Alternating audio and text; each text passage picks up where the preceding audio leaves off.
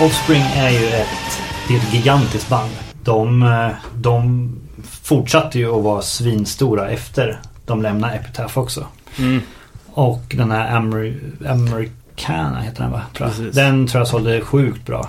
Och, och sen de har ju lyckats med det här. Liksom fått in ja, men kommersiella hits fortfarande. Liksom. Och de, de är ju så stort band. De är ju fortfarande liksom riktig headline på superstora festivaler. Måste dra in hur Fan, alltså Mm. dålig koll, men har de släppt grejer fram till idag? Ja, jag är osäker på senaste släppet men, men absolut. De har ju, de har ju släppt. Det, det, jag tror att det är trummisen från H2O som spelar trummor med dem nu för tiden. Jaha, oh fan. Eh, såg dem nu i somras och nu alltså nu är det ju Alltså det är så mycket människor med. Det är någon extra gitarrist som stod på en annan podie och Sjukt mycket folk liksom. Och sen stod jag på scenen och jag såg att det var ju Inte bara ett backing track kan jag säga. Nej, okej. Så det är väldigt mycket för de kör liksom så här Körde ett långt, långt parti utan att säga ett ord. Fan, säger de ingenting. De körde typ så här sju låtar liksom. De bara matar på. Och sen var det som att liksom backing track var slut och så bara ja tjena festivalen. Och sen körde de en låt som lät helt annorlunda. Liksom, som kändes mera live.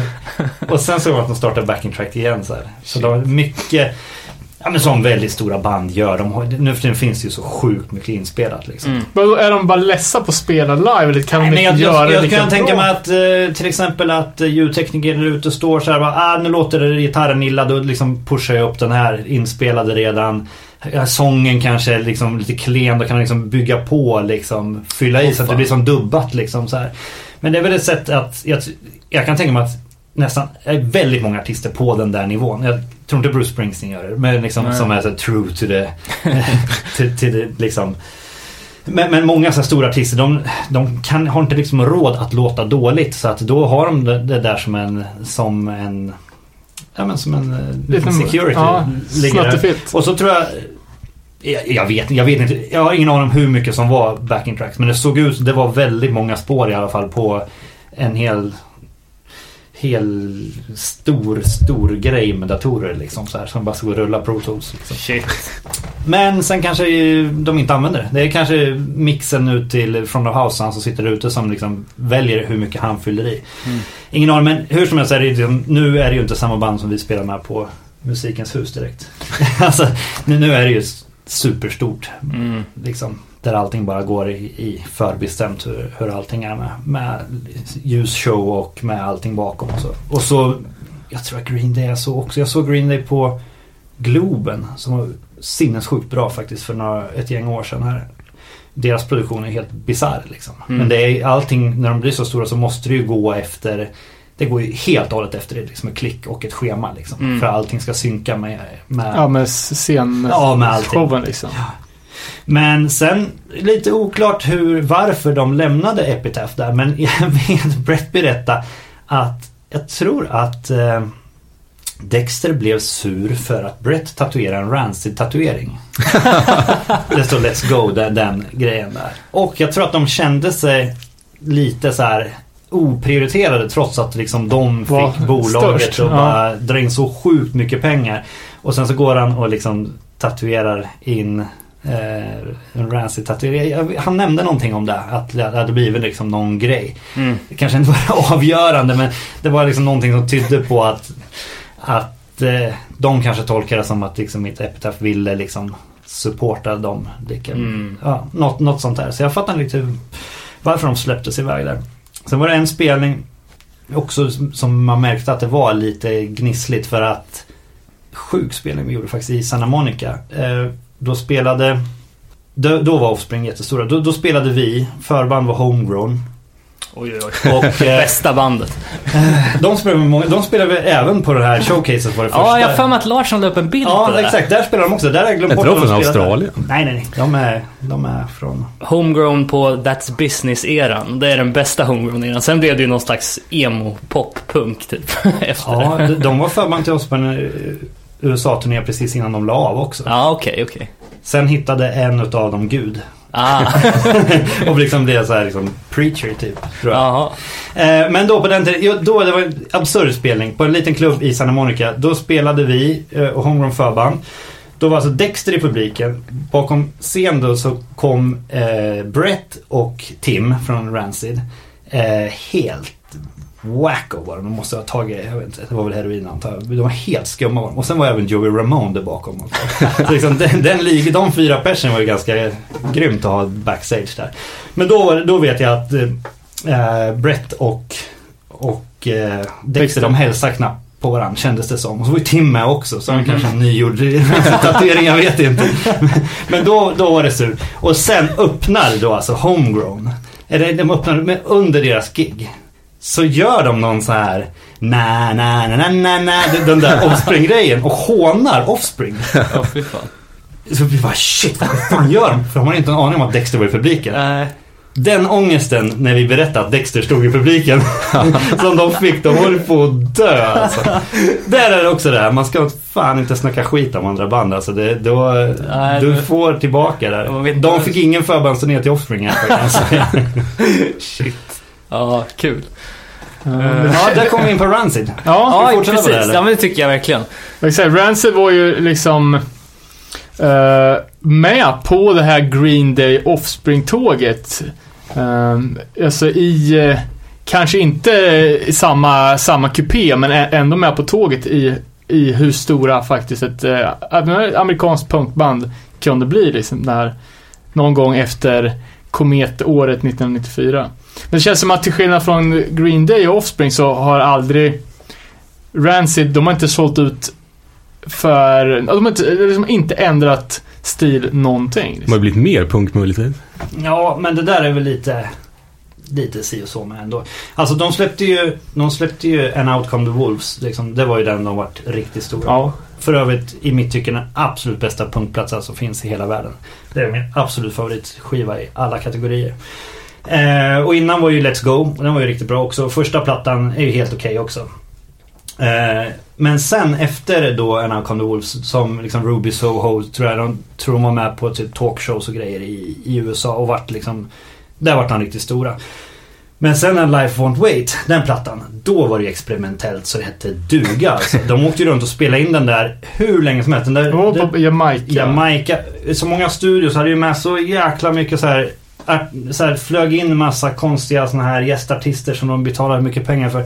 Jag vet att jag hörde att notan för den där inspelningen var ju alltså absurdum liksom miljoner som den där inspelningen kostade. Och sen så gick ju inte den så bra. Jag tycker den är svinbra den plattan men den vart inte alls mottagen så bra. Och där vet jag att det vet jag många som berättade att, eh, som jobbar med dem då, att Tim, han hade liksom lite hybris då efter, att, efter Succé. succén och så ska de ta det här och så vart det inte riktigt den här succén och han liksom när de turnerade i Europa då hade han med sig så här fysisk tränare på bussen och liksom så här riktig så här rockstar historia där. Och då vart det också där för att han är ju sån true punkare också liksom. Och då, det vart liksom fel där. Mm. För sen kommer de ju tillbaka och kontrar med den här self-titled skivan igen som är en crustplatta. Ja, det är ju det är ju verkligen att bara säga nej vi är, vi är punk, vi är inte mainstream. Fast det är ju samtidigt för att det inte det riktigt funkar på förra plattan. Men känns det som att Life Won't Wait, eh, jag vet inte vad de hade för, för gästartister så på, på men det känns ju som att det var några obskyra, eh, som reggaeton ska, eh, jamaicanska legender som ingen jävel bryr sig om förutom att bandet själva tycker att det är Mm. coolt. Ja, men det är ju grymt att de gör det som de tycker. Alltså det, Tim är ju... Han är ju en riktig true dude måste man ju säga ändå. Alltså, och han har ju... Menar, han har ju dyngkoll på den jamaicanska scenen och de reggae-grejer han gör själv är ju svinbra. Liksom. Uh, Team Time Bomb eller tän- tänker de på han The Poets Life? Eller, Nej men lite allt möjligt. eller då, i i Rancid och Operation Air Ja men sen så har han ju liksom varit med och spelat med så här, Han har ju massa andra Hellcat-band och grejer som är liksom är just, reg- ja. Reggae-grejer. Och när han kommer in så det, Alltså han har ju något visst alltså. Det blir ju så här lite magi så fort han kommer med. Och hans sätt att spela gitarr, liksom baktakten på gitarr, den, den är...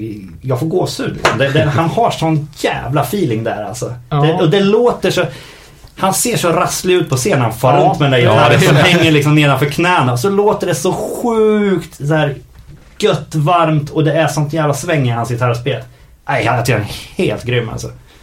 Ja, för det, är det man tänker på liksom att ja, s- hur han inte spelar gitarr. Mm. För liksom, man har ju baksidan på gitarren vänd mot publiken mer än han har Ja, strängsidan. och alltså det låter ju skitmånga utav grejerna. De här, de här oftast väldigt simpla melodierna som är genialiska. De kan ju vara helt skeva och grejer. Men han har sån han har sån jävla feeling så det låter ändå bra. Liksom. Och det är ju samma sak med hans röst. Liksom, hur många har inte försökt kopiera hans Hans Ja, röst. Liksom. För den är ju Säregen. Den är ju säregen. Och han, men han är sån där. Han pratar ju lite så här. Han är ju, det är någonting som är... Är fel. lite annorlunda liksom. Men det är det som gör det så autentiskt. Och det, kan jag säga också att utav alla de här man växte upp och lyssnade på Epitaph-banden och sen så slutar det med att man är, spelar med dem jättemycket och är kompis med dem. Som, som Brett är ju totalt avdramatiserat för en själv eftersom man pratar med honom då och då. Vi har spelat in en skiva tillsammans. Och, ja, liksom det är ju kompis känns det som. Eh, Tim, först har vi liksom inte, vi har aldrig liksom lyckats turnera just med Rancid. De är mitt favoritband och jag ser upp till Tim som fan. Och eh, han kom, han var med i studion ett par dagar när vi spelade in Penny Bridge Pioneers i Hollywood där i West Beach. Och var där och liksom, eh, vi pratade ganska mycket så här och sen träffar man nästa gång då han, så han knappt känner igen en, skum. så här. och sen så bara en gång träffade han då bara sa han bara, åh fan vad, fan jag tycker din soloplatta är bra. Jag bara, Okej, han att det är jag som har släppt Nicolas Chancevilles grej. Vad säger man då, liksom? hur många gånger som helst liksom så här.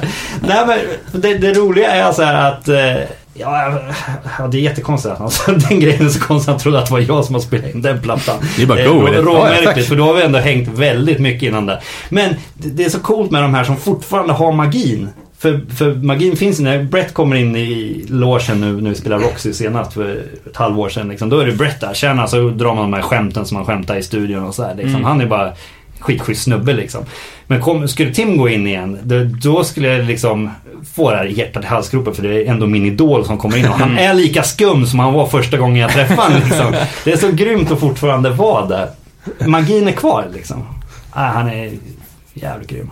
Ro, rolig fakta om Life Won't Wait som du sa där. 27 gästmusiker, 22 producenter och faktiskt hela 12 studios. Ja, och då snackar vi att de flög in de flesta av dem där också. Liksom det, Ja. det var sån otrolig budget hörde jag, så den här skivan gick ju inte runt någonstans. Men det var helt och hållet på Epitaphs ackord som de spelade in Ja, den då. det tror jag. För att självklart så vill ju... Outcome Alltså, the Wolves hade Brett sålt. älskar Tim och Rancid. Så vill de göra det här, de säger bara kör säkert. Det kommer bli genial den här skivan. Offspring och jag tycker att den är betalar. så bra. Ja. Men det fanns väl en sån, sån budget liksom då. Ja, jag vet inte hur eh, nummer 35 på Billboard 200 rankas, men det känns ju ändå rätt bra för att vara en... Men sen är det ju som så, alltså visst, Epitaph ligger ute med pengarna. Men Mm. alltså artisten ser ju inte ett öre förrän du har recoupat skivan. Nej, just det. Alltså du måste ju säljas. Först dras det av, sen dras marknadsföringen av, sen drar... Alltså allting måste ju, det måste ju breaka skivan ekonomiskt för att du ska tjäna pengar sen. Mm. Och om inte skivan breakar för att inspelningen är galet för dyr, då får du ju inte ett öre liksom. Nej. Ja, förutom de här STIM, då får du ju alltid. Mm. Jag läste lite kul grej om den inspelningen som stod i close-up här för mig. Eh, när någon av de här producenterna, någon, det var ju någon uråldrig jamaicansk gubbe där som refererade till Lars Fredriksson som Crazy Tattoo Man. Aldrig vid hans riktiga namn. Så. Eh, Men ja, men eh, vad sa du? 20 22 studios och eh, 12 procent det är rena, rena Beyoncé-produktionen liksom. Ja, och också att man släpper en skiva som är över 60 minuter lång Mm. är ju intressant i sig. Det är många av... Känns som de alltid gör långa ja, skivor då. precis. Ja men alltså det, det där är- kan... Alltså de andra i bandet har ju fått för sig bara, nej 12 låtar på skiva, inte mer. Alltså det är så här rädsla för att ha, ha för många låtar på en skiva är det i mitt band då. Ofta. Men jag tycker alltså Life on Wait, det är typ två låtar som är sådär tycker jag. Men sen är ju resten är ju rent guld rakt igenom. Så skulle jag gärna fått vara tio låtar till. Jag tycker inte det förstör helheten i alla fall. Men hur många låtar är det på den? Det har jag lite taskig koll på. För alla andra låtar är ju uppåt 20... Eller andra skivor är ju uppåt 20-strecket. Ja, men jag tror att det är... Jag är osäker, men det är en 18-22 låtar. Ja, 22. Det är 22. 22 enligt Spotify i alla fall. ja, det stämmer det. Och det är alltid så mycket extra grejer. Liksom till exempel på fan heter den? East Bay Night. Vad fan? Let the Dominoes Fall. Det är ju hela, hela skivan inspelad a cappella också, bara som en liten bonus. Okej. Som, som släpptes, eh, då var det en extra, extra CD på en av utgåvorna. Liksom. Jaha. det Och det är helt, helt annat arr på alla låtar och Ja men alltså snacka om att vara produktiva. Alltså Tim Timebomb. ja. Alltså. Han spelar in hur mycket som helst. Det där att han 365. skulle göra en låt om dagen i ett år. Ja, det Gjorde- gjorde han det? Men Ja. ja, men då får man ju tänka att han antagligen gör sju Eh, någon Sju på söndagen och sen så kan han släppa dem. Han sitter ju inte dagligen, han gör ju andra saker i sitt liv också. Han kan inte sitta dagligen men det och göra en ny låt. Ändå, det är ju så... Ja men det är otroligt. Ja. Jag tycker att man ska lägga ut en, posta en bild på internet varje dag och liksom göra i ordning lite grafik liksom. Det är jobbigt. Ja. och och han, han ska liksom spela in. Visst, vissa grejer är ju väldigt simpla. Då, han går säkert in som vi sitter här med bara en Acke-gura och kör Mm. så blir det en låt. Men det är ju... Jo men, ja, men precis. Men tänk, tänk då att det är många av de här, det är sessions med helt olika musiker. Och hur, hur han kan Uh, alltså någonstans måste han ju börja, även om man blåser av sju, sju låtar på en dag. Så de första, första månaden så måste han ju säkert ha Ja, sessions. men det, det, här, det här är ju också ett tecken på att eh, James Brogan som är gitarrist i Sam I Am hade rätt. Han gick, med, han gick i samma skola som Tim. Ja. Jag vet inte om det var samma klass eller parallellklass eller någonting då i, i Berkeley där. Så berättade han för oss bara, ja Tim alltså, han var så jävla skum när vi gick i skoltiden. Han är en idiot savan sa han. Då får man höra savantbeteende då liksom. Ja, För han, alltså, liksom, han, han var liksom så här, total outcastare och, och liksom kunde inte något fast liksom han eh, förmåga på att skriva låtar och vara, Mm. och vara musiker. Liksom helt geni där. Men sen resten var bara... Inte så bra. på att prata eller gå eller hålla i gitarr. Ja men har ni, hört, har ni hört vad han ska vara med på här nu? Nej. Jo, vad fan var det? Han ska spela, eh, han är med i avsnitt. 4 av X-Files. Just det. Och, och eh, det är som så att TV3 betade ju av Ett och två i 1 veckan. och 2 förra torsdagen. Så kör de 3-4 nu på torsdag den här veckan så får vi se Tim Armstrong som karaktären Trashman. Gör det? Ja, där kan man ju se, Fan, fram emot. bli klassiskt Ja. redan. Ja, häftigt. Ehm, ja, men om vi ska bara dra lite så här bakgrundsfakta så är ju, kommer ju Rancid bildades ju 1991 och de släppte första, första sjuan eh, 1992 på Lookout Records innan de hamnade på Epitaph. Och Lookout Records var ju hemmet för, för Operation Ivy som var, eh, som var Matt och Tims eh, första band. Och Green Days första platta släpptes också på Lookout. Precis. Eh, och senare då så, så scoutar de ju upp eh, Lars Fredriksen som, eh, som på den tiden spelade med det brittiska, eh, legendariska bandet får man säga, inte superbra med UK Subs. Eh, som läste här nyligen att de är det enda bandet som har lyckats med den här grejen som, som Morbid Angel håller på med. Nämligen att släppa en skiva på varje bokstav i alfabetet. Eh, så UK, Och så en skiva. UK Subs har släppt 34 fullisar. Wow. Och eh, kom fram till, i- till bokstaven Y då, 2015. Shit. Eh, och någon gång där då så hade de ju Lars Fredriksen, som är betydligt mycket yngre än UK Jag Subs. f- flikar in här. Börjar de på A? Ja, ja, ja. De, gjorde, Ja. alltså, så de bildar bandet, de släpper full, första fullängden. ja. Då, då, då har de redan den här planen. det är många. det är fan jävligt eh, målmedvetet måste man Ja, säga. för De är ändå ett gäng eh, punks liksom. De visste vad de skulle pyssla med i framtiden. De, de närmsta 46 åren. Ehm, ja, men Lars Fredriksson var väl någon, alltså jag tänker säga gammalt punkband. Det här var ju på, uh, ja, men på mm, tidigt 90-tal liksom och UK Subs har ju spelat sedan 70-talet. Så de behövde väl ha in något nytt fräscht punkblod liksom och tog med den här jänkaren. Uh, eh, men jag hörde att uh, Bill Joe var först erbjuden, uh, alltså sångaren i Green Day, först erbjuden platsen som andra gitarrist i Rancid. Du sa ju till mig att min favoritlåt är Radio. Att det är han som har skrivit den. Han, har varit det, Ja. han och Tim har skrivit den tillsammans. Ja, och han har väl även hoppat in och backat på vissa skivor och sådär också. Ja men alltså de, de växte ju upp i Berkeley tillsammans där. Mm. Det är Ja, men som- Gilman de, de var ju polare liksom. Ja. Så det är ju inte så märkligt. Och låg ju på samma, låg på lookout liksom. Mm. Så det är ju bara som, som polare. Och sen är det ju en slump att de heter Armstrong bägge två. Jag, Ja, just jag det, har jag hela tiden, hela tiden trott att det var någon som sa eh, att eh, att de hade kommit på det själva tillsammans som ett skämt och tagit Armstrong som efternamn. Men då kollade jag upp det för i, utan bara en slump för ett tag sedan. Googlade bara det. Eh, Wikipedia och då ser jag att Tim Armstrongs farsa heter Armstrong också. så att då, tydligen så hette de bara Armstrong och det var ren slump att de liksom Mm. träffades och heter det. Ja, just det. Eh, Men eh, Bill Joe från Green Day har ju sagt att eh, Operation Ivy var ju det Ja, för- ja, men förändrade hans liv och det var ju det bandet som han, när han såg Operation Ivy så då var det som gjorde att han kom in på Ja, punker de- och ville de- starta ett band De själv. kör alltså likadant som vi gör, kör, kör knowledge. Ja. Nästan alltid live. En hel, återigen detta Warp Tourande, men det var ett Warp Tour som vi gjorde med Green Day, Green Day var med. Då, då på varje gig så körde de knowledge och tog upp en person ur publiken som fick köra den på gitarr för den är hyfsat enkel, tre Ja. ackord. eh, så att, eh, jo men de, Billy Joe dyrkar ju definitivt Operation Ivy och Rancid. Eh, Sen såg jag även att, eh, att Matt spelar med, med Texas anarkopunkarna MDC innan han, eh, alltså mellan Operation Ivy och Rancid. Va? Ja. De spelar ju, vet du att de spelar här? I Örebro? I Örebro. Ja, jag har hört det. Jag hittade just den tröjan i den där samlingen. Åh, jävlar, vad coolt. Ja. ja, absolut. Eh, Fan, det är- De spelar och då snackade jag med bandet och utanför på Kulturhuset.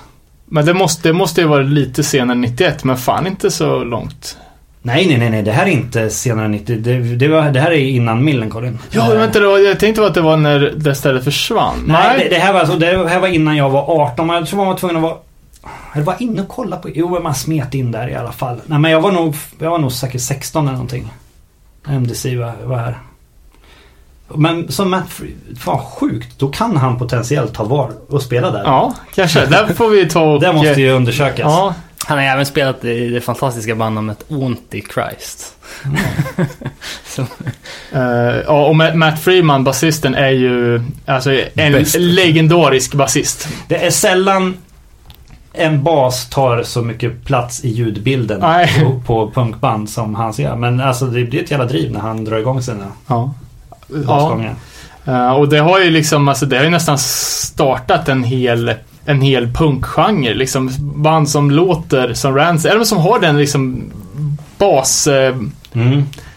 Ja men att basen är liksom drivande i låten mer än med vad gitarrmelodierna är. Liksom. Eh, Och det så också om vi ska snacka lite om, om den, de tidiga, tidiga åren där med Operation Ivy och eh, liksom hur, hur stor se, del av Berkeley-scenen, den tidiga Berkeley-scenen som Tim och Matt var. Inte nog med att de spelar i dessa absolut största banden. Tim berättade att han sopar golvet eh, på spelstället efteråt. På alla gigs liksom. Och att eh, Matt Freeman åkte till soptippen innan han drog till jobbet på måndag morgon. Och tog med sig alla, alla sopor från helgens gigs. Liksom. Jaha, de var så involverade i själva ar- arren där borta. Ja, på, på det här Gilman Street eh, spelstället. ah, liksom. grymt.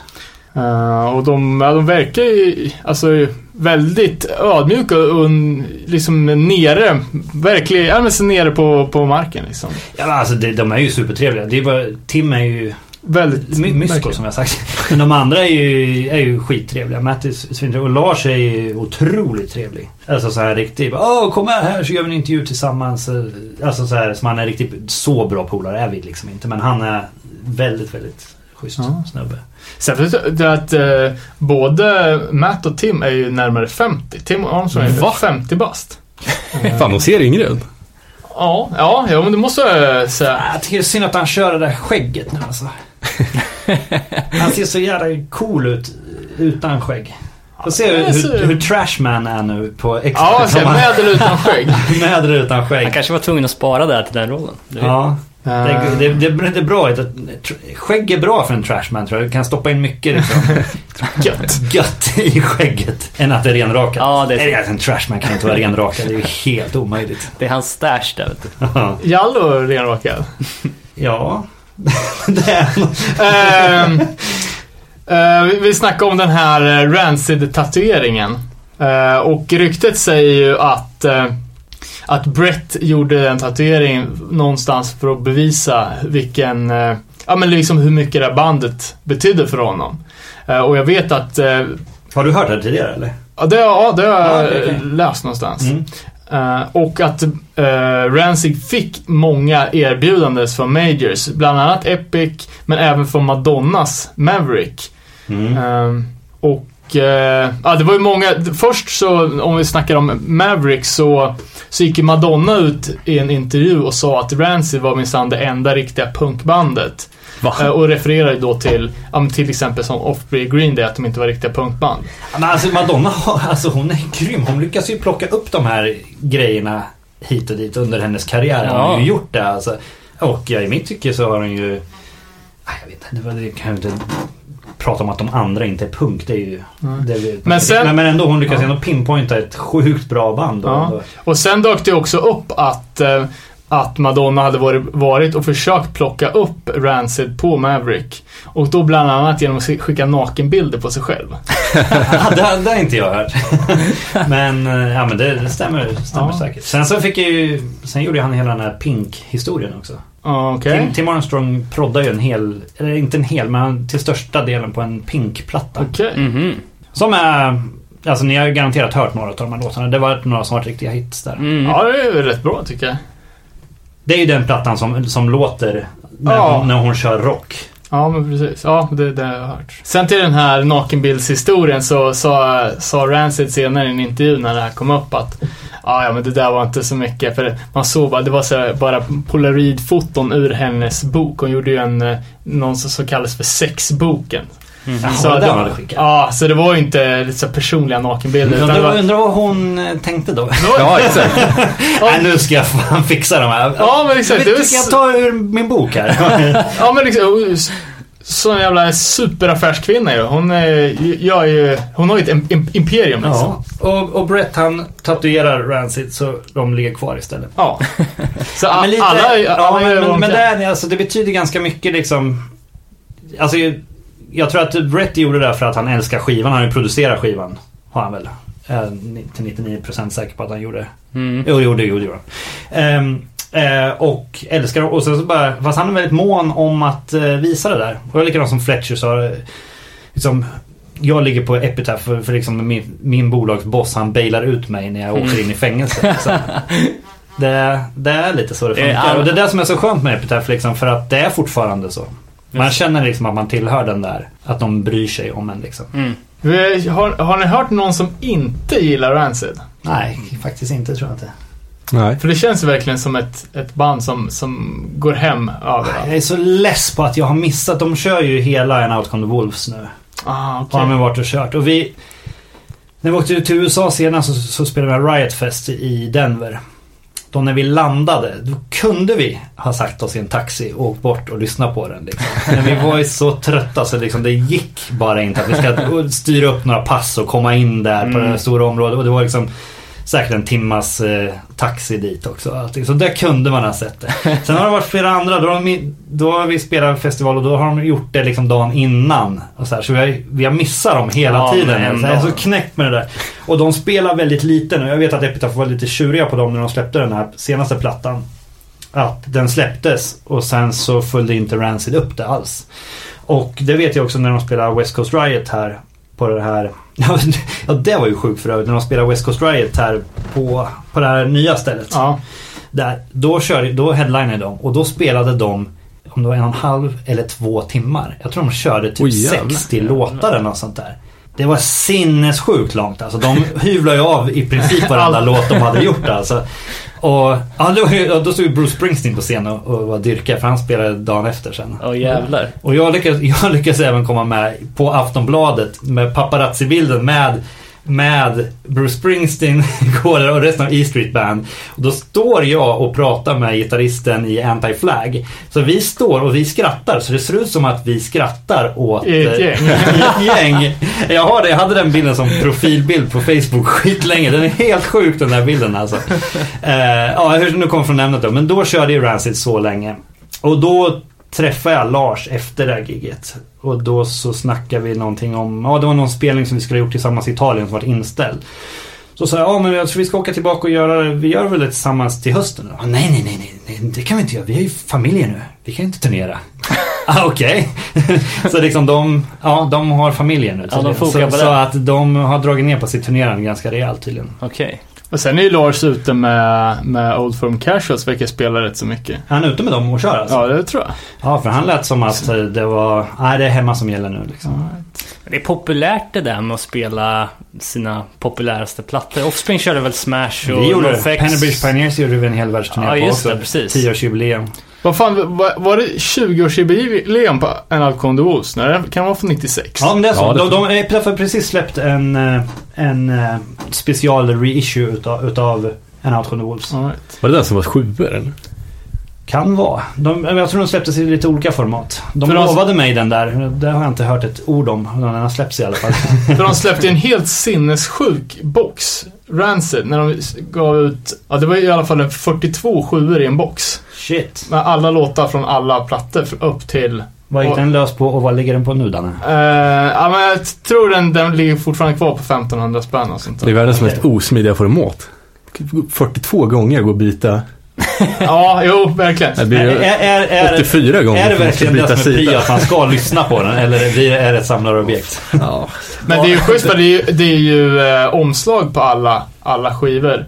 I, I boxen liksom. Det är ju 42 artworks som ska sitta och göras. Och likadant till... Var det ny, ny artwork? ja, ja. Wow. Men det är ju säkert det klassiska. Jag vet inte vem, vem som, som gör deras grafiska. Ja, men du, du vet, ni vet att Bebba från Burning Heart som jobbar sist, han jobbade med webben och sen så jobbade han med, med ja men sätta ihop produkterna grafiskt och liksom layouten. Han jobbar fortfarande för Epitaph eh, Europe Ja. särskilt och gör mycket annonser och grejer. Och jag vet att han, han layoutade ju senaste Rancid-plattan. Okej. Som var en jäkligt stor grej för han, Fan. han dyrkar också Rancid som jag.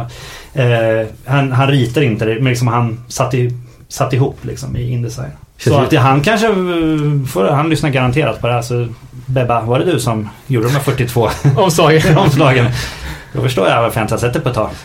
Och likadant på den här Tim Time Bomb-grejerna så även fast inte det var alla grejer som släpptes fysiskt så har det ju gjorts alltså bilder till låten på kanske inte alla 365 men bra många Mm. och även videos till väldigt många. Ja, ja, absolut. Och Rancid har ju alltid, det har, jag vet inte, du har ju gjort, jobbat lite med att göra videos också och jag vet inte hur Liksom när, när Rancid säger att de själva har Jo, gjort men till Tim exempel är- Sa- Tim är Salvation. jättefilmintresserad. Det var en av de grejerna vi snackade om. För jag hade med mig kamerautrustning i, eh, när vi spelade in Pennybridge Pioneers där. Så jag håller på att prata skitmycket kamera. Han är s- eh, super inne på allt det där. Men särskilt då film. Alltså Ja. filma med, med film. Så jag, jo men jag tror att de gjorde ju alla sina, de här basic svartvita liksom. Ja. Det är ju inte så superkomplicerat. Det är bara att ställa upp en kamera och köra svartvitt sådär. Men, men jag tror även han har varit Max inne... kontrast. Ja, men han är ju så jäkla talangfull snubbe så att alltså, Och det här savant-beteendet också. Liksom, snör han in på någonting så kan han säkert göra, regissera något helt Ja, fan, jag börjar tänka att jag läste att. Mm. han ska göra en långfilm. Ja, det är inte ett dugg omöjligt. Eller en dokumentär. Ja, fast det finns det. Jag tror att det gjordes en musikal som ska filmatiseras. Men ni vet, vet ni även att Fat Mike har en Broadway musical på gång? Nej. Jag har hört. Han har, han har spelat upp. Det känns som att det skulle bli ungefär som den Alltså, South ja. Park gjorde. Nej men alltså, han är ju Ja, det- han är också sjukt. Det- är som en så här. Det är säkert en ganska burlesk historia liksom så här. Men, men det, är, det är en musikal liksom. Han spelar upp skitmycket i en buss senast. Alltså, ja i och för sig Green Day har ju en egen musikal nu också, men jag menar fan... Ja, ja det har de, men det, det är ju inte de själva. Den har ju spelats på olika ställen. Ja, okej. Ni vet, den har ju redan spelats i Malmö Jaha. ganska länge. Då var eh, hon Jossan, trummisen i Sarah Hot Night, spelade trummor med det här. Jaha. Och sen så nu är det ju nya med Krippe och, och de här. Ja. Eh, Ja, det är ju snart. Det ska jag kanske gå och kolla på. Ja, det vore kul. Men alltså Fat Mike och Broadway är ju två ord som jag aldrig trodde jag skulle ta i munnen Sen samtidigt. kan jag säga att Ma- Mattias var även tillfrågad att- att att spela gitarr på det där. Jaha. Och var, var väldigt långt in. För det är en Johan från Nine. Han är ju, han är ju, är ju stor agent nu. Så det är han som har hand om det. Så han frågar Okej. Mattias. Sen var det även en fråga, ja men ska Millencolin, ska vi vara det bandet som liksom står och spelar bakom? Men nej, det, vi har en ny platta på gång. Spela Jag tror- egna låtar Jag tror vi turnerar istället. Men det är ju det är inte, det är inte bara att spela på en sån där dedikation. Du måste ju vara Nej, där och köra liksom och Ja, sen ska du lära dig att dansa och... Nej men de står väl bara bakom och kör liksom. Tror jag. Jag förstår. Men det är grymt. Det är skitkul för, för Krippe och, och José de där. Ja, José också med i ensemblen eller? Mm, alltså från 2.8. Basisten i 2.8. Aha, okej. Eh, jag tror det eh, var Saxlund. Nej, nej, nej, nej, nej, nej. Saxlund är inte. Han kör inte. Han är fotbollsmanager nu för tiden. Det är skönt att alla har så jävla udda jobb alltså. Det är många kan jag säga som har lyckats väldigt bra inom musikindustrin från gamla Burning Heart-folk. Mm. Alltså, ja. Kalle Haglund. Ja, det är också, ja. Men sen så är det ju liksom Seika och, och Johan Lindqvist och de här, de är ju liksom hotshots. Alltså Seika han, han, det var han och jag som var på Green Day på Globen för han hade väl typ den gigget. Jaha, Alltså han sätter ju upp Globen.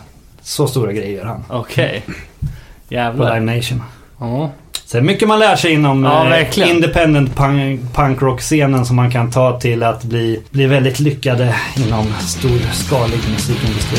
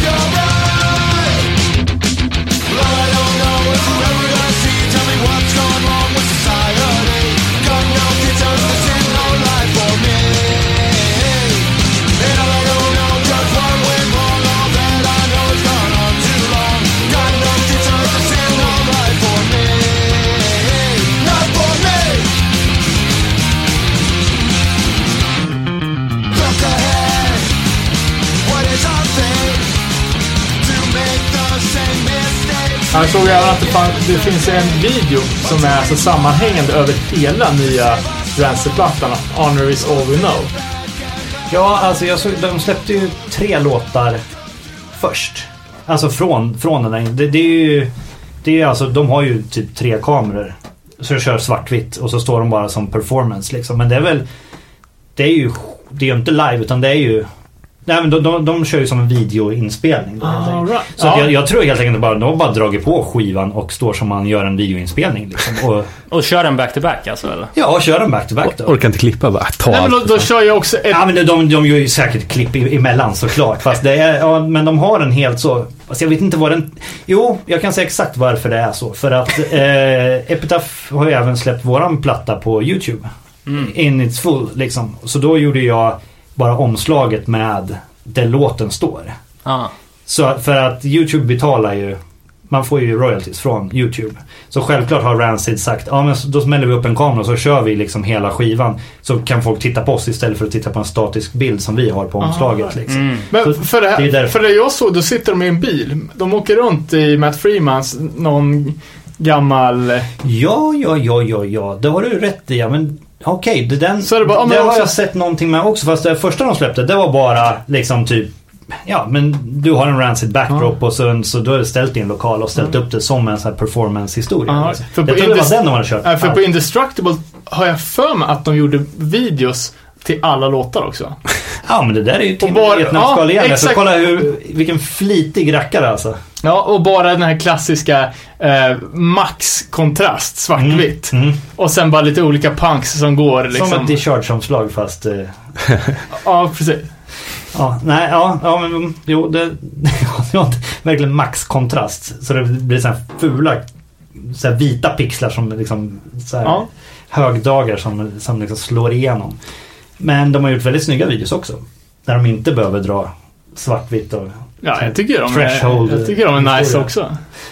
Men hur står sig, vad är status på Rancid 2016 då? För du sa att de inte hade supportat sin senaste platta direkt mycket. Nej, jag tror att Epitaph var, lite besvikna på dem att de liksom släpper en platta sen så då släpper man en platta på man måste ju jobba en skiva liksom. Man måste ju turnera för att det ska hända någonting i kring den. Mm. Och eh, jag har inte en aning. Rancid kanske sa uppe till dem innan att, eh, att eh, vi kommer inte turnera så ni vet. Mm. Det har jag ingen aning om. Men det var någon i, på Europakontoret som, som sa bara, ah, vad synd liksom. Den här, ja den släppte, sen hände det liksom ingenting. Mm. Och sen så åker de ju nu, ja eftersom de har ju kört en Outcome the Wolves liksom front to back, eller vad man säger. Ja. Från första till sista. Så då, har de ju, då spelar de ju inte nya plattan. Så de är ju inte, de har inte promotat den speciellt Nej. mycket. Tråkigt nog. Vad, vad tycker du om den senaste då, Erik? Ja, jag tycker den är helt okej. Helt okej. Jag tycker det är liksom, de har släppt helt okej grejer. Men det är så sjukt. Alltså det, det är ju som alltid liksom. Så vet man ju själv när man släpper en platta man tycker att det, oh, det här är det bästa vi har gjort. För man är ju så inne i det själv. Men så sitter ju folk och tycker, ja varför kan de inte göra Pennybridge Pioneers igen? Jag, vet- jag vet inte liksom. Och, och en annan tänker, fan han, de har ju gjort en Outcome the Wolves. De måste ju kunna göra en till. Men så funkar det inte riktigt. Nej, för jag kommer ihåg, alltså, vi hade ju podden medans, eh, när den plattan var ny. Och vi snackade om det då liksom. Och det första intrycket, kommer ihåg, var ju att, att den var så jävla uppenbar. Så att efter första lyssningen så kunde man hela skivan utan Ja men till. exakt, det är det som är lite trist. Det är Och lite sen var det- trist när man går och gör samma, alltså för att det är ju förväntat att Det är ju som att de gör, liksom de tar X antal skallåtar, X antal snabba låtar, X antal, det, det, det är ju som ett koncept och gör det efter det och det är jättebra men Det är fan lite roligt om de, det är för tycker jag Life on Wait är så kul för att det händer ju väldigt oväntade saker på den, på den skivan. Mm. Och sen, sen släppte de ju den här eh, Indestructible. Exakt, där är ju en svinbra låt. Den första låten, vad heter den? Pick you up again if you fall, fall back down. Ja, Mm. precis. den. Den är ju snorbra den låten. Mm. Men sen tycker jag inte riktigt resten av skivan håller riktigt samma klass. Ja, jag tycker den är god också. Jag tycker alla är bra. Ja, i och för sig, det är den där Red Moon. Mm. Den är ju svinbra. Nej, det är bra. Alltså det är bra. Och det är inte lätt att ha gjort en ikonisk skiva och sen följa upp den. Det är ju helt omöjligt oftast. Mm. Men är den Rancid-skivan då, är den så... eh, den är ikonisk för oss. Men Mm. tror du att den är det för, liksom för gemene man eller för Rancid? Förstår du vad jag menar? Jo, det tror jag faktiskt. Ja, men det är ju deras Det måste jag ha sålt Jo, bäst. men det, det är ju deras It-skiva som Ja men för oss är väl det Pennybridge Pioneer som folk pratar om liksom. med Låten No Cigar. Liksom, det vart ju den skivan som Hur vi än vrider och vänder så jämför de ju vad vi spelar in nu med Ja. Med Pennybridge Pioneer. Så det är ju väl garanterat eh, Deras eh, standard. Deras eh, sådan. Ja, exakt. För det är ju så otroligt bra platta. Fan, lite en bara så här Millencolin Rancid-anknytning. Att eh, var ute när, nu ska vi se här. L- fan, Life on a Plate, när släpptes den? 95? Mm. För då var vi ute, vi visste vi att det fanns en, en eh, promotion tape på det här. Som en, en polare hade fått. Frågan är om det, om det var lite tid emellan. Men i alla fall när vi var ute och, och scoutade i skivbutikerna i Örebro. Det fanns ju faktiskt en fem, sex stycken på, på den tiden. Eh, så gick vi runt och frågade om de hade fått in några promotions. Och jag tror kanske att då att skivan redan var ute och så här att det var... Vilken snackar vi nu? Våran eller? Ja, Ja. och att då istället så bara, nej, det, den, den har vi inte kvar. Men du kan, du kan få den här, du kan få köpa den här. Och då var det promotion-kassetten på en Outcome of the Wolves. Exakt, för den hade jag också. Jag vet att Fredrik Granberg från Randy fick den typ en dag innan mig och ringde och sa att det här är det bästa jag har hört i mitt liv. Så. Sen fick jag också den tejpen. Och jag var helt, helt i chock. Jag lyssnade ju bara på den skivan resten av den sommaren.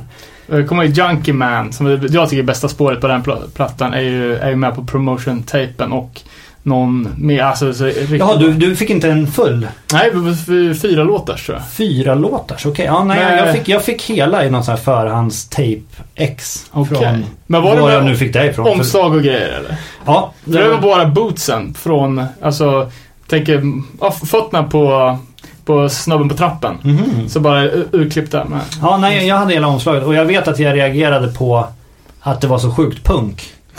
Ja. För att vi var ju under, under uppfattningen att vi spelar US Hardcore. och hade gått ifrån punken lite. Mm. Liksom, det var lite den när, vi, när liksom Kalifornien-punken kom in så kallade ju vi vad vi pysslade med mera liksom melodiös hardcore. Och då vi, vi kallade det för softcore Mm, istället för hardcore. För att punk för oss, det var liksom våra tidigare band vi hade spelat och det var de här svenska, svenska banden då liksom. Som vi kände att med Millencolin så gjorde vi någonting helt nytt. Det här handlade om, om Kalifornien och skateboard. Liksom.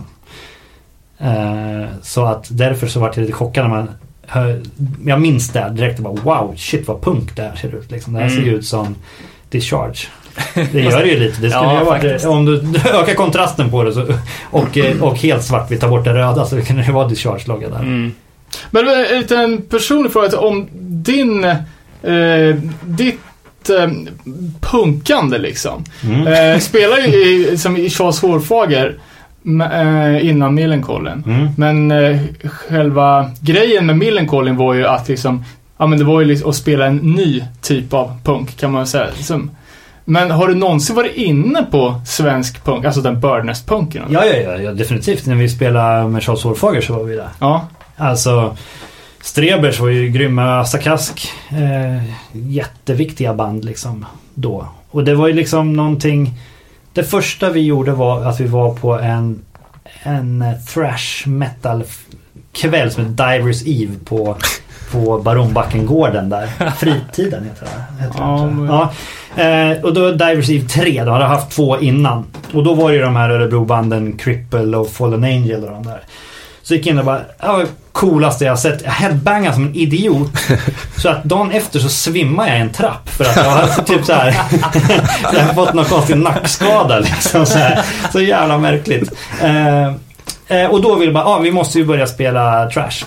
Och då så bildade vi vårt band. Sen vart ju det där att ska du spela trash då ska du fan kunna spela gitarr också. Det kunde ju inte jag. Så att då bildade vi ett punkband istället. Och så började vi lyssna på men det var ju det var ju de där svenska banden och, och typ Ramones. Mm. Var ju liksom typ det första man. Och sen kom ju Legion in där väldigt tidigt. Men Alltså då hade man inte Visst man lyssnar ju på de här banden fortfarande på skateboardvideos liksom. För jag åkte ju skateboard innan jag kom in på På musiken liksom. För först lyssnade jag faktiskt på hiphop. Innan Divers Eve 3. som ledde mig in på, på, på gitarrbaserad musik. Eh, så det var, målet var ju någonstans med Charles Hårfager då eh, kanske heta något annat och spela metal där liksom. Fast jag aldrig riktigt har varit inne på metal ändå får jag ju säga. Fast jag tyckte bara det var så coolt då. Men sen kom man in på punken och sen så började man göra fanzines och hela den där och började liksom upptäcka hela underground-scenen. Och eh, då var man ju en del utav punkscenen helt enkelt. Och då kände man ju alla. Man skickade ju demos hit och dit. Det var ju en grym tid. Sådär. Och det var det som ledde in på Burning Heart. Och där i början satt ju jag och gjorde alla, jag gjorde Burning Heart-logon till exempel. Jag satt ju och gjorde alla annonser till Babs där. Han glömt bort eh, på, på Risbergska skolans eh, svartvita mack. Så att jag, jag satt jag och gjorde Burning Heart-annonserna som skickades runt. Fick noll betalt för det. Men jag var bara så glad att jag fick göra såna grejer för liksom någonting som blev någonting. Just det. Och på det här spåret där och sen så var det naturligt att jag gjorde artworken för Millencolin när vi då för då ringde jag Mattias och Nikola. Jag minns det väl när vi bildade Minns jag låg på sängen i mitt pojkrum och bara Fan måste ju spela liksom den här musiken med liksom skateboard i mitt liv liksom. Måste ju göra det här. Så ringde jag Mattias och bara Ska vi inte köra För då- just de hade ett band innan som hette Segments och då sjöng de på engelska tror jag den sista demon. Så bara, men vi måste ju bilda ett band. Ja, då sa Mattias, ja men jag ringer Nikola. Och så ringde Nikola och så typ drog vi och repa på kvällen. Och körde Pennywise cover som Pennywise Operation Ivy cover som första, på första repet. Fett. Cirkeln är sluten. Ja, Det var ja, hyfsat. Ja, för man köpte ju alltså varenda Epitaph släppt som släpptes. Det var ju en kvalitetsstämpel att det var någonting och det var ju liksom lite konstiga band som släpptes då också. Här Gas Huffer och Coffin Break och de där. Ja, liksom, så här- exakt. Som han också har. Så man, liksom, man lyssnar på det för att det var Epitaph fast kanske man inte skulle gjort annars. Liksom. Men man köpte varenda Epitaph-platta. Liksom. Så att när vi sen liksom gick... Det är väl det största som någonsin har hänt oss i vår karriär var ju just det att vi fick bli släppta på Epitaph. Det var ju liksom en klassisk total jävla dream come true liksom. Faktum är att Millencolin är ju det andra eh, Örebrobandet som släpper på Epitaph. För Path No Return också släppt en platta. Mm. Det är ju fan, det är bra, bra utdelning för Ja, en nu, så, pass men nu liten. Adam, Adam just gjort en video åt oss här i Path of No Return. Kolla, cirkeln Ja, sluts igen. Så, alltså var den jävla punkcirkeln, den sluts alltid alltså. Ja. Örebro har mest epitaph per capita. Kanske. Ja. Jo, jo men det är ju alltså, Burning Heart var ju Epitaph. Ja, det är sant. Så att liksom kontoret var ju, det var ju folk från Epitaph här hela tiden och de hade ju samma datasystem till exempel. Så den, han databas-snubben for ju runt i från Los Angeles till Amsterdam till Örebro och var Ja. liksom på alla ställen samtidigt för att krångla med de där servrarna hit och dit. Okej. MAS 90 deras, deras system. Kanske du kommer ihåg Danne? Det låter bekant. Eh, ja. Eh, ska vi prata om lite andra Epitaph-band utöver Rancid som vi, vi gillar kanske? Men alltså NoFX var ju, var ju för oss det viktigaste någonstans ändå. Ja men Pennywise och Bad Religion och Pennywise, NoFX eh, och Bad Religion och sen så kommer Rancid in där. Men Rancid har liksom Operation Ivy var väldigt stor inspiration på, på Millencolin. Men där just när vi bildade bandet så tror jag de andra tre var liksom Det var mer liksom det snabbare det stuket vi ville spela mer än, än punken som Rancid körde. Fast vi tyckte det var svinbra då. Mm. Ja, det känns... Så NoFX var ju, är ju sjukt viktigt. Och NoFX var ju en enorm inspiration för oss. Det var ju därför vi blandade. De var ju så...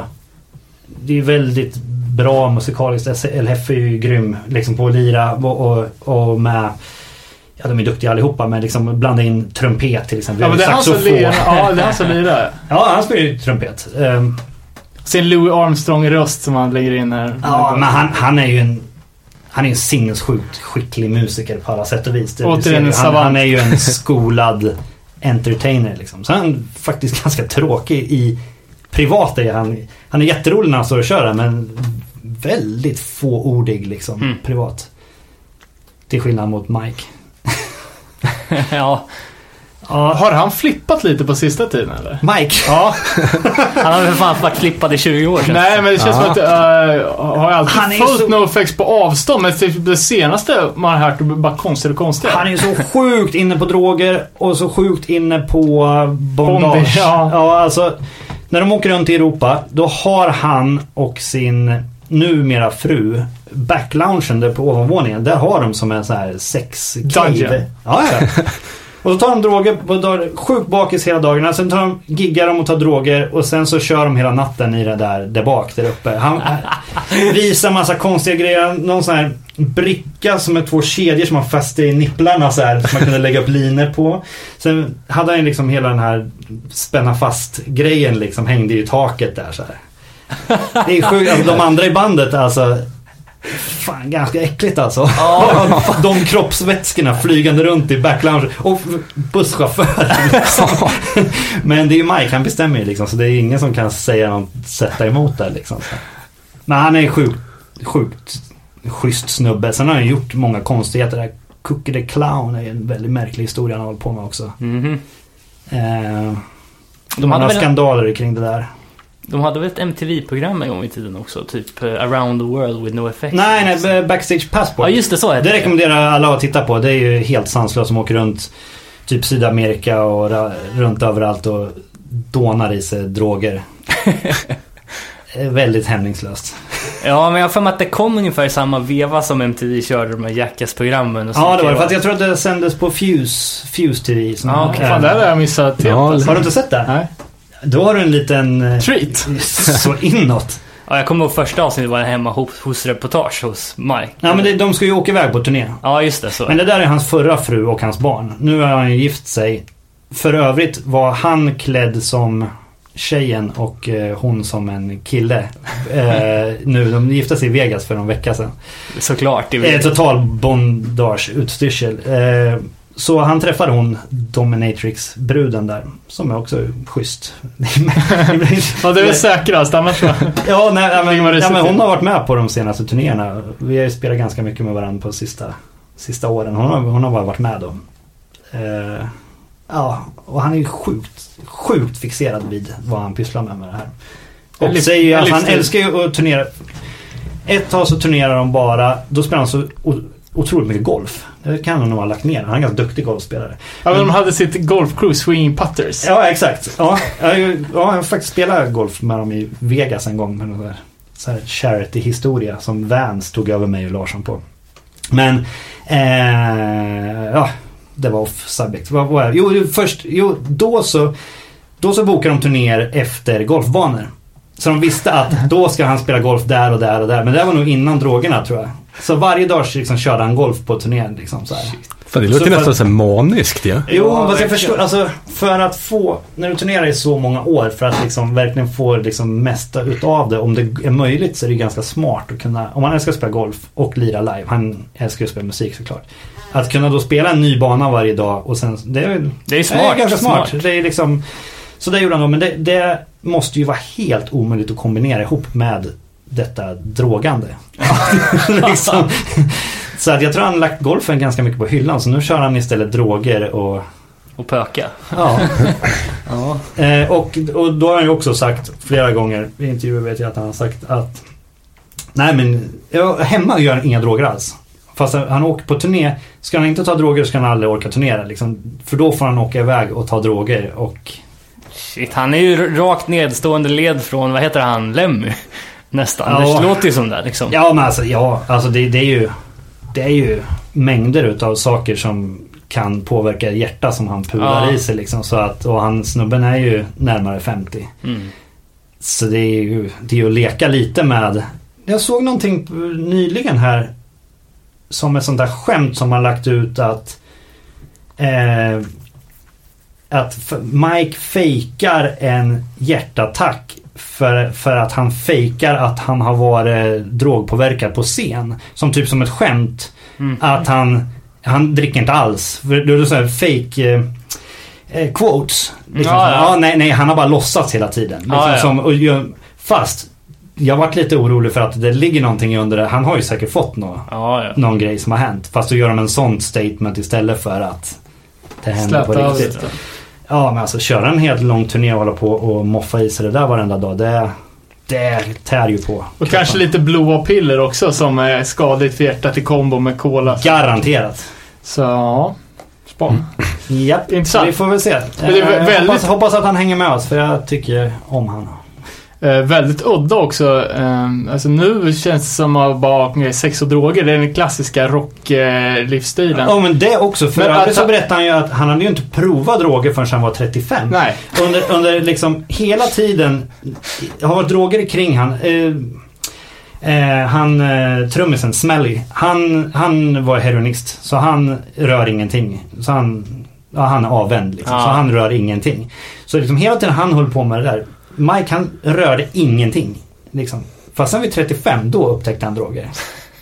Men han sa ju det i, i Turned Out to Punk att bara, ja, men nu, nu, alltså när han berättade om hur han började experimentera. Liksom, att, ja men nu är jag så jävla gammal så nu är det lugnt. Liksom, nu, nu har, eh, ja nu är det inget, nu är det typ, ja har man inget att förlora när jag är så här gammal. Så. Nej, ja, det är en...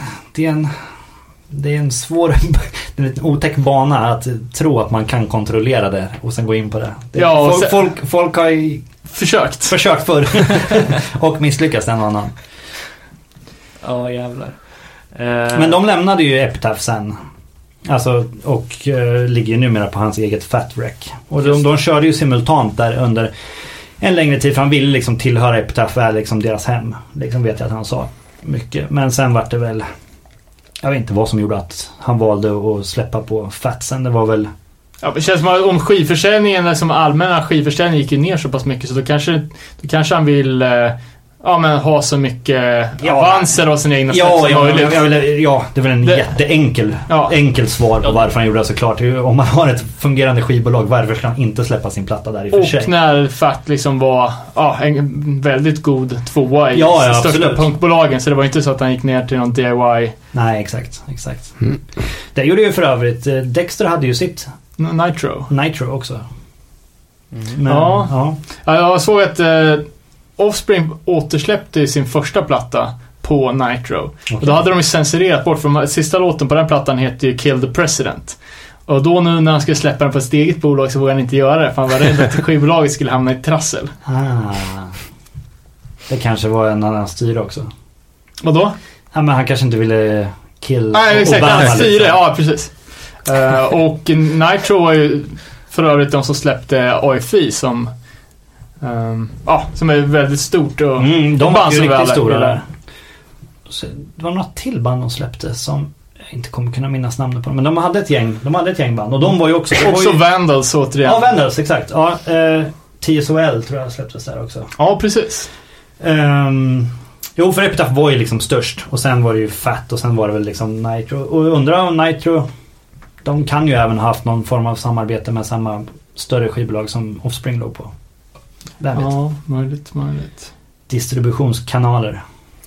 Men ehm, alltså om man kollar på Epitaph 2016 då. Det känns som att det överlägset största bandet som ligger på bolaget nu måste väl ändå vara Bring Me The Horizon eller? Mm, de är störst. Men Sen Park, Park, Parkway Drive är ju väldigt stor också. Just det. Jag såg för övrigt... eh, Men sen, sen har vi även, alltså Weezer ligger ju på Epitaph. Ja, just Eh, det. Social Distortion. Eh, sen är ju Bad Religion tillbaka på Epitaph. Ah. Och eh, Millencolin. eh, ja men de, de har ett gäng. De, oh, Pennywise. Men eh, Bring Me The Horizon är väl störst. Ja och sen är de här Falling In Reverse. Ja, just är det. ju asstora i USA. Som bild på dem, det såg inte ut som det var jättebra. Ja, jag har så jävla dålig koll på Ja, vi turnerar det med alltså det var ju så konstigt. Eh, de här, de, den typen av band ploppade ju upp någon gång där 90... Eller 2004, 2005 där. Och tog nästan över Warp Tour Ja, det gjorde de. För vi gjorde Warp eh, 2004. Då när vi flög med Offspring. Då var det Offspring. Sen var det Strung Out. Det var de enda två banden vi kände på den turnén. Sen var det bara Avenged Sevenfold och de här, de här Screamo-banden. Just det. Och, det, och Steve Caballero var med som enda skatare. Tidigare var det ett stort skate-team. De hade en liten miniramp. Tidigare var det en full värtramp och massa skatare. Så här. Och det var ju det man älskar med Warp. Så det var ju som... 2000 var den roligaste turnén jag någonsin gjort i hela mitt liv. Det var ju som en summer camp att bara åka runt och liksom hänga med alla. Det var Mm. sjukt, sjukt roligt alltså. Sen kommer jag 2000 2005 var det väl. Fyra eller fem. Fem tror jag det var. Och då var det helt annorlunda. Helt annorlunda. Helt annan publik också. Mm. Så det var, det var ångest nästan att köra. För liksom man bara saknar de gamla folken. Och de här gamla som var med rävarna som har kört varje år. De som har jobbat. Alltså som satt upp turnéerna. Alla var jättegnälliga. Ja, det blir så dåligt nu. Mm. Så trivs man skönt att ni är med nu. Bla bla bla. Men då, liksom, då samtidigt så hade man ju förändrat publiken då också. Det var jättestor publik. Men det var ju liksom mer den här emo, emo, emo sån här missanpassade barn, barnpubliken liksom. Arg på pappa. Ja, arg, arg. Skära sig i armarna kidsen. Men jag, jag, jag, kan inte, jag kan inte förstå, för jag har hört också att Bring Me The Horizon är typ Englands största band, alla kategorier. De är skitstora. Skitstora. Hur, Både de och eh, det brittiska bandet You Me At Six har ju faktiskt släppt på Epitaph. Och Båda de så om. vunnit priser och Mm. hur stora som helst. Och säljer ut liksom Wembley och... Ja, det är ändå liksom schysst att... eh, Eller, är det schysst? Det är ändå en, en tanke liksom att uh, Epitaph fortfarande finns där och eh, liksom har ett, eh, ett känselspröt med i de olika underjordsscenerna. Vare sig det är Merle Haggard eller eh, Bring Me The Horizon. Mm. Så finns det ändå någon typ av eh, mer eller mindre underground-nerv i de här Ja, artisterna. jag, jag vet ju till exempel alltså, alla de där som de då, Screamo-banden, alltså det är jättemånga som verkligen är inne på Epitaph-musik. Jag, jag vet att Bring Me The Horizon spelar väldigt mycket oss tydligen i logen innan de går på scen och grejer. För vi har samma bokare som jag berättade. Och, eh, A Day To Remember. Han har ju Millencolin-fågeln tatuerad bakom örat. Sångaren. Ja, ni var med i någon video. Ja, med i en av deras, videor. Det är en jäkligt bra låt faktiskt. Jag gillar det här bandet faktiskt. Ja. Jag tycker de är skitbra. De är svintrevliga de också. Ja, men alla de här banden är super... Superschyssta liksom. Ja, det, är det bara är man, det är bara att man inte fattar grejen. Det är, Ja, men det är, det är bara en, det är en naturlig utveckling. Folk kan inte stå och låta som, alltså bilda nya band som låter som Bad Religion, Pennywise, Millencolin liksom. Utan det måste, det, saker och ting går ju framåt liksom. Mm. Det är det som är kul med allt. Skateboard, alla, alla kreativa grejer, Ja. musik och allt sånt där. Att det är en utveckling i det hela. Och sen så den där, just den där metal-inblandningen, scream och grejen har jag kanske lite, lite svårt att ta till mig. Men jag är ju mera inne på melodier då, helt enkelt. Mm. Men det är en naturlig utveckling. Och sen så plockas det liksom med influenser bakåt och så här. A Day to Remember är ju, det är ju för sig inte Epitaph, men de är ju mycket melodiösare Mm, flesta. verkligen, verkligen.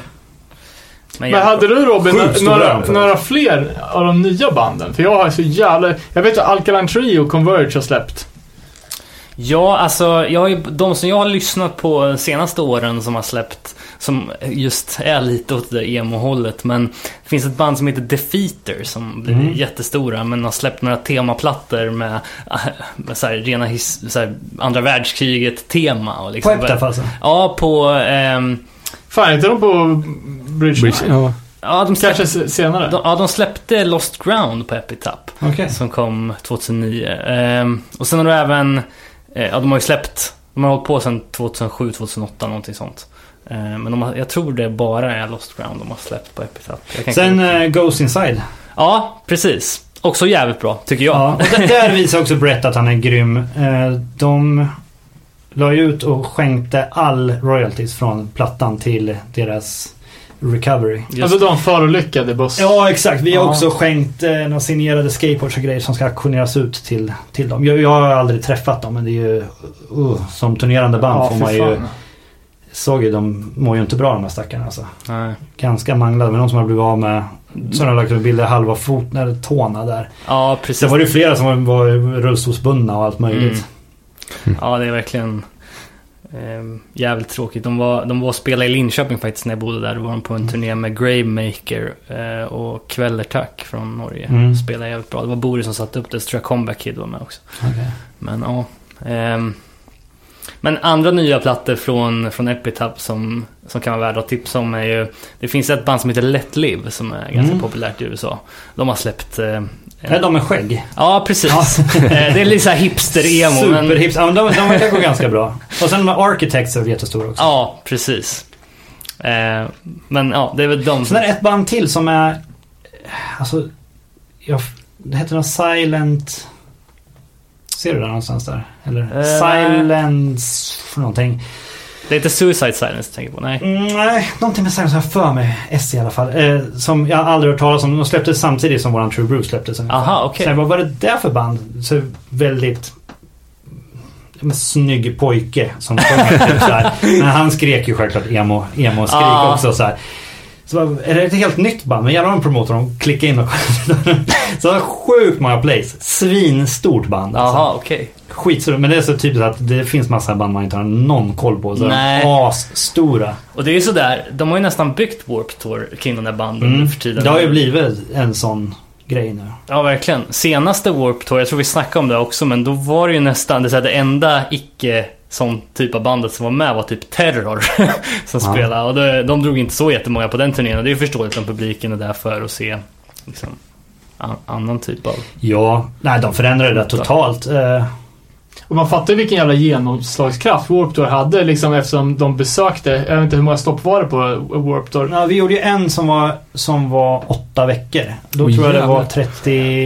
32 gigs. Så det är ju ganska många orter Det är, det är hela USA och Kanada. i, i, i USA liksom som jag, jag kan tänka mig att jänkarna är mycket mer bekväma med att eh, inte resa till gigs. Så att de då, eh, liksom Warp Tour som är, eh, det är ju som att eh, den bästa festivalen skulle komma, komma hem till en själv istället. Mm. Men det är en otrolig skillnad på festivaler i USA och festivaler i Europa. De är ju lätt efterblivna på att arrangera festivaler där borta alltså. Med, med så här rent praktiska logistikprylar liksom. Det är så annorlunda. Det är svårt att sätta fingret på men våra turnéledare är ju helt knäckt varje gång man är på de där grejerna. De bara, det är så uppstyrt liksom.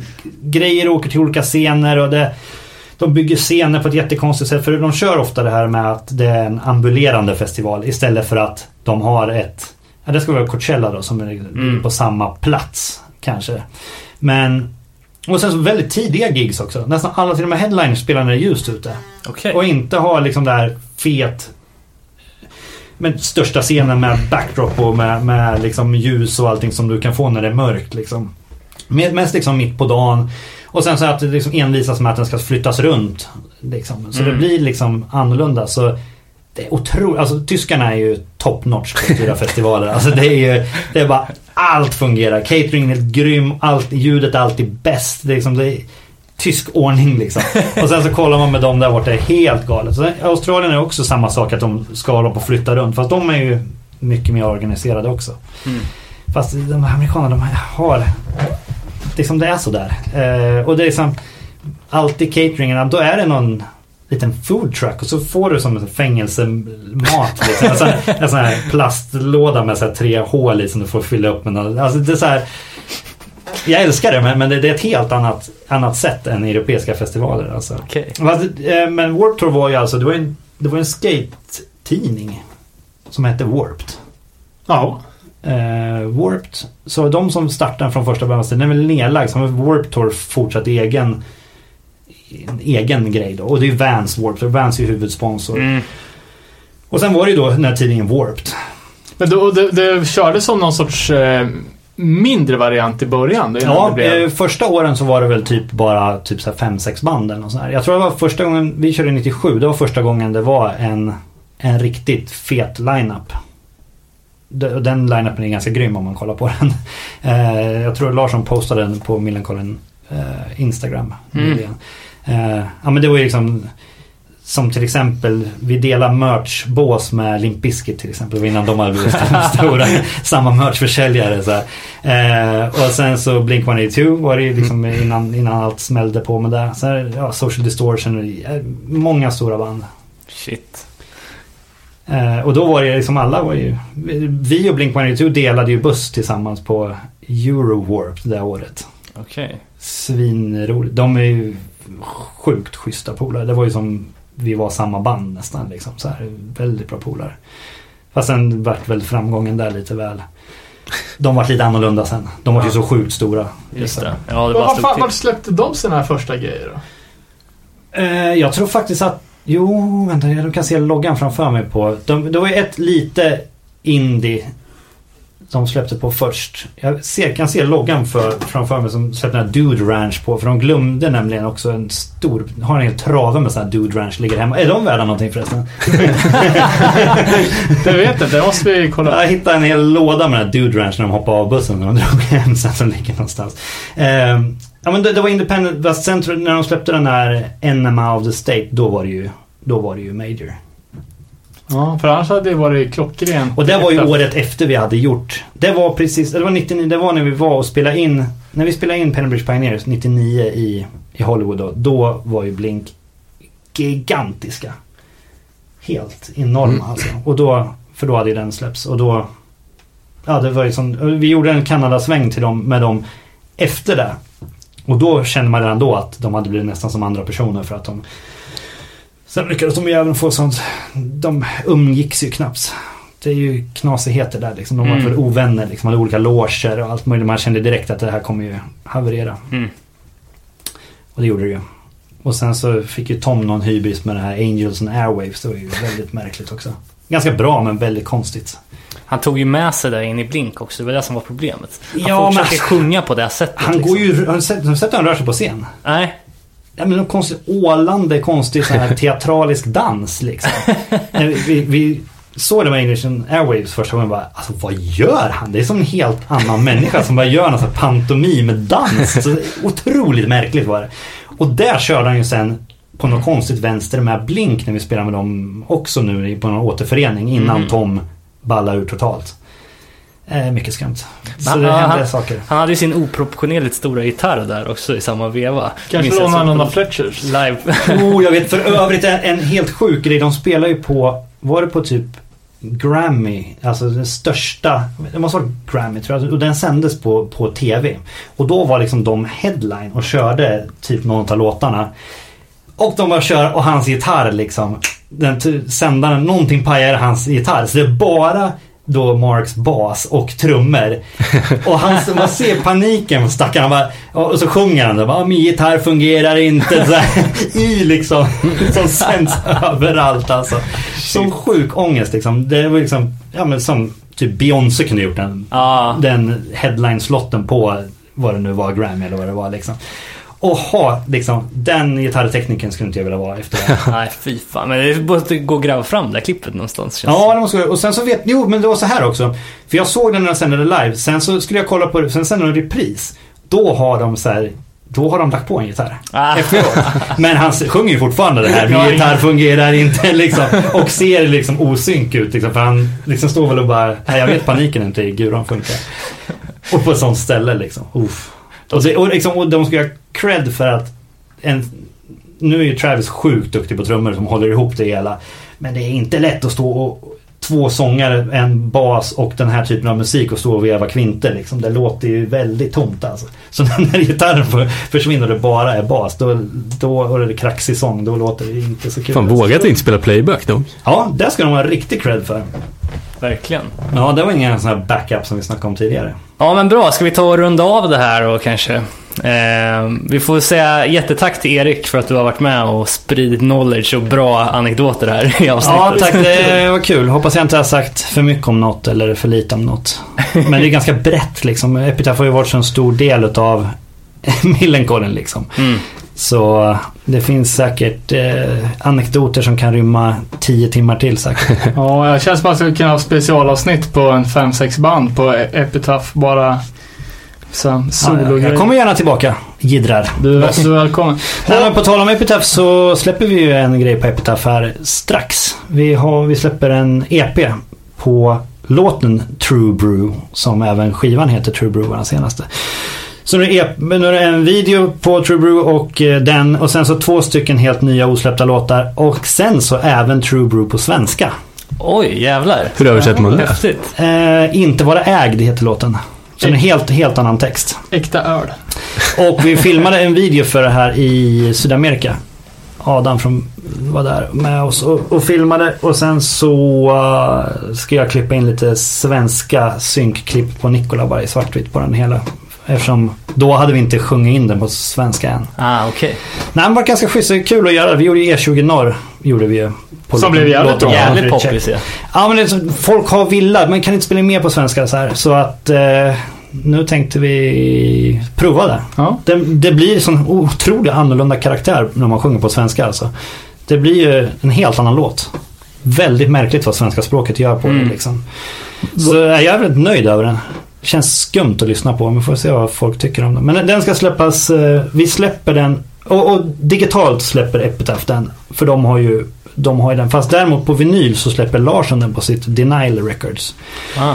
Och jag tror att man kan göra förbeställningar på den typ nu. Och sen, eller vi går väl ut med det här den tredje. För sen när, det- när det här avsnittet släpps. Eh, Så då kan man göra förbeställningar. Sen kommer vi även att sälja den fysiskt på, på turnén. Som en förgrej på Europaturnén vi åker ut på nu den 11. Som vi avslutar på West Coast Riot i Göteborg den 27. Okej. Häftigt, då får man se till att kolla in det då. Det ska bli spännande Mm. att höra Mm. faktiskt. Eh, ja, eh, vi säger väl tack för den här veckan också då. Danne Ja. och David. Och så eh, kommer vi tillbaka igen om två veckor. Tack, tack. Adios. Tack så mycket.